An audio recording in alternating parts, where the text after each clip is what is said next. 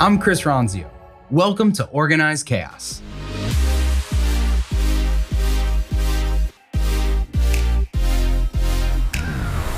Welcome to Organized Chaos.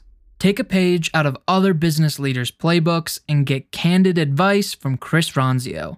People, processes, productivity, and how to organize your life around it all. Trainual hosted a virtual event in 2020 centered around empathy in the workplace.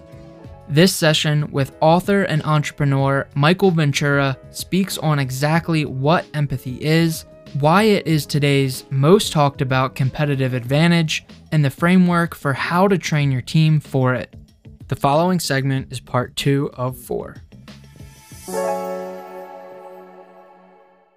So, you know, the the book for anyone that hasn't read the book or seen it, it's very practical. There's exercises and it gets right to work on helping you work on this this skill um, I want to start with the, the, the story in the book about uh, about working with GE because to me that you know when you think of empathy and working on this and you know that you that you do this work, you would think you're you're consulting people teams or you know you're teaching people right. to be better managers, but I very early in the book you learn that this this applies everywhere. So can you share the the GE story what you did with them? Yeah, sure. So so this goes back a few years ago. GE had asked us to take a look at their medical imaging business. And that means everything from MRI machines and CAT scan and X ray out to mammography and, and, and the whole sort of suite of imaging products. Mm-hmm. And they said, We're third in category at the time. Philips and Siemens sold more machines than they did. And they wanted to be first. They wanted to figure out a way to grow the business. And so they said, We think empathy might give us a window into seeing how to change this business but we but we don't know much more than that and your job is to kind of run around and figure out where we might evolve our business using those sorts of insights that empathy will help you derive. And Which, by the way, sounds like the most fun job ever. I was oh, reading this and feeling like it, it's it was like a school project that you just yeah, got to it, do whatever you want. it is. I mean, they're not always as open ended of a brief as that one, but that was. I mean, it really was a it was a special leader at GE at the time who who helped us really kind of dive into this. And they said, look, we don't want you to think about the whole imaging category because that's too vast. So we're going to focus you in on mammography because we've got some good pipeline uh, products coming down, but um, you can't change the core product. The core product, if we came up with a better way to detect breast cancer today, it still would be seven years before it goes through FDA approvals and trials right. and gets into hospitals and impacts their bottom line. So focus in on mammo, five months, figure out how we can grow our business. And that was the brief.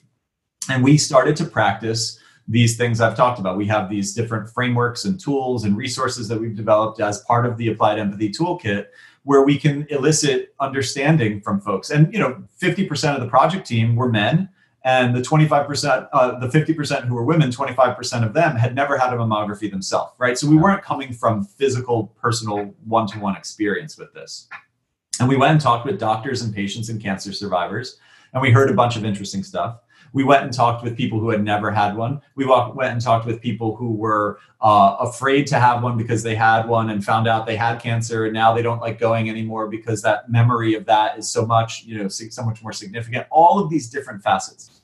And what we came to find was that even though the machine has a component that makes it sort of memorable for many people, 87% of the people we talk to, number one memory they have of the experience is pain. The way the machines work for folks who have never had one is there's a panel here and a panel here. Compression comes down, breast tissue gets thin, light travels from the top to the bottom, scans for cancerous cells. More complicated than that, but that's the high level. The uh, the second biggest complaint that we started to hear from people because we couldn't change compression, as GE told us, you can't change the machine. Yeah. The second biggest complaint, everyone said time and again as we talked with people, the rooms was the room was just so cold and we heard the room was cold. We heard the turnaround time on the test takes too long. We heard, um, you know, I, I uh, just even the appointment making process is nerve wracking. The gown, you know, all of these soft science things, all these things that surrounded the experience. And so we started prototyping with them and tweaking them and changing them. And we brought women back who had been screened 60 days prior, and we screened them under new conditions. So we gave them a different gown that was designed to be a little more modest. And the appointment making process felt a little more, a little less like you were kind of just herding cattle through a hospital, but a little more considerate of the fact that this is an emotional experience for these folks. And we were able to tighten the turnaround time so that your results would actually come back to you within 24 hours. Yeah. But the most astounding thing was the temperature. So we asked GE, why is the room so cold? And eventually you get to the engineers at GE who dictate that. And the engineer says the average, uh, the optimal temperature for the lifespan of the machine is 64 degrees Fahrenheit. And so that's why the rooms are so cold. And we said, yeah, but 64 degrees is really cold. And these women are in these paper gowns. Maybe we could do something about that. What would happen if we increase the temperature of the room by 10 degrees? And they said, well, 10 degrees won't really have much of an impact. It's just not optimal. And so what we realized in that moment is that everyone was operating from their perspective. No one was taking perspective. No one was going into the shoes of the patient and saying, yes, but what could we do to make their experience better? And so now that we knew that it wasn't going to hurt the test to increase the temperature, we increased the temperature and did all those other things we said. We were able to cut the complaint of pain down by half once those people were given a better experience because psychologically it was less tiresome, it was less painful for them to go through it. But that wasn't the most astounding finding. The most astounding finding is we were able to increase the effectiveness of the test by almost 12%. And the Which reason is incredible. That, yeah, it was amazing, and frankly, yeah. something someone else should have discovered long before us, I think. But but but what we came to find was why that happened was because when you're warm and you're relaxed and you're treated the right way, compression actually got the breast tissue thinner, so it could find more cancerous cells. And so it was mm-hmm. such a pleasant surprise that helped us understand that that perspective taking can genuinely shift whole industries. It can it can shift the trajectory of someone's life you know and that really gave us the courage and confidence to practice this. What i love about that story and that case study is that when people feel like they're not empathetic they're probably not thinking in terms of that sort of creativity of how do i talk to customers understand a customer's experience? And if you can put yourself in your customer's shoes that's what you need to do to innovate and create better products and that is practicing empathy right? Absolutely so, so how do you recommend that people immerse themselves in something? Because there, there was another story in the in the book about college students. You designed a course for Princeton, and some college students were walking around town and, and really couldn't put themselves in a non-college student place. So, so what recommendation do you give for someone who is not their customer, can't identify with them? Yeah, so I think one of the first things is those college kids, when they first went out, they practiced effective empathy. They stood across the road and they looked at people who weren't them and they assumed what the problems were of those people. And when they came back in, we told them to go back out and now go ask questions, go actually inquire. Um, that's when the shift happened. So I think one of the first easiest steps be the best question asker. Yeah. Like really be unafraid to ask hard questions because those hard questions will lead to the kinds of truths that allow you to perspective take in a way that you couldn't just by perceiving. So great question asking is a great place to start. Another is we work with a lot of large organizations on how to train this into their culture.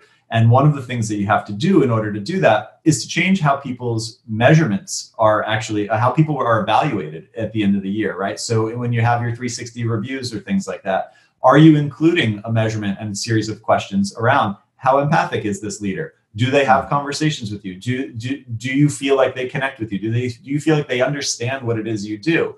And so if you're not if you're not tracking that, you're not incentivizing the right behavior shifts. And so a lot of organizations that we work with, once they shift the performance criteria, they see the uptick much faster versus just like standing on a stage and the CEO saying, we need to be more empathic. So yeah. there's a difference in sort of how the incentive structures are aligned. That's such great advice. So in, in, the book, you know, you've got so many questions. I think that was the one thing I took away as I'm highlighting. I, I highlighted probably a hundred different questions. I'm pasting them into our Slack channels and saying we need to put these in the surveys. And so the quickest win, I think, for anyone here is if you're not asking questions of your employees, of your managers, of your customers, of just your vendors, of anyone that's in the ecosystem of what you're doing, where can you ask more questions? Because mm-hmm. if you start to ask questions, like you said, you understand different perspectives. So I, I really enjoyed that. Now, shifting a little bit, people um, i guess need to practice this themselves so, and part of what you recommended is this physical awareness of kind of stopping being present.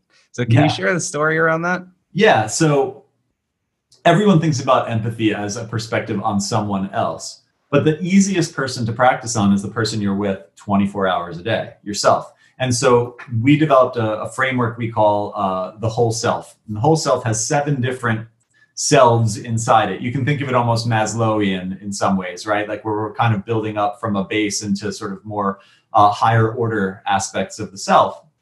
and we've developed a set of different questions and exercises and things you can do to tune into that so like one that i do with almost every client when we talk about all seven the first and most fundamental is the physical self how well are you aware of your physical body so mm-hmm. everyone who's watching just for one sec put both feet on the ground sit up nice and straight in your chair and just take one slow deep breath really inhale get up to the top of your breath hold it for a second or two and make your exhale longer than your inhale nice and slow and now ask yourself, you can get comfortable again. Ask yourself, when's the last time you took a breath like that? For some of you, it might have been this morning when you had, uh, you know, a morning practice of some sort. For others, I did this at a workshop a couple months ago, and a CEO came up to me afterwards and said, I don't know if I've ever taken a breath like that. It's like, I'm just like panting my way in and out of conference rooms all day, just kind of in like a fight or flight mode. And, you know, and if we're not taking care of that self, well, then we're far away from being able to talk about our intellectual self or our mindful self or you know some of the other selves. So having empathy for our interior world helps us appreciate the complexity of the interior world of everyone else around you. We all have complex ecosystems inside us that we couldn't begin to understand because we barely understand our own, right? And so once you start to see that, it makes the, the practice of empathy that much more valuable.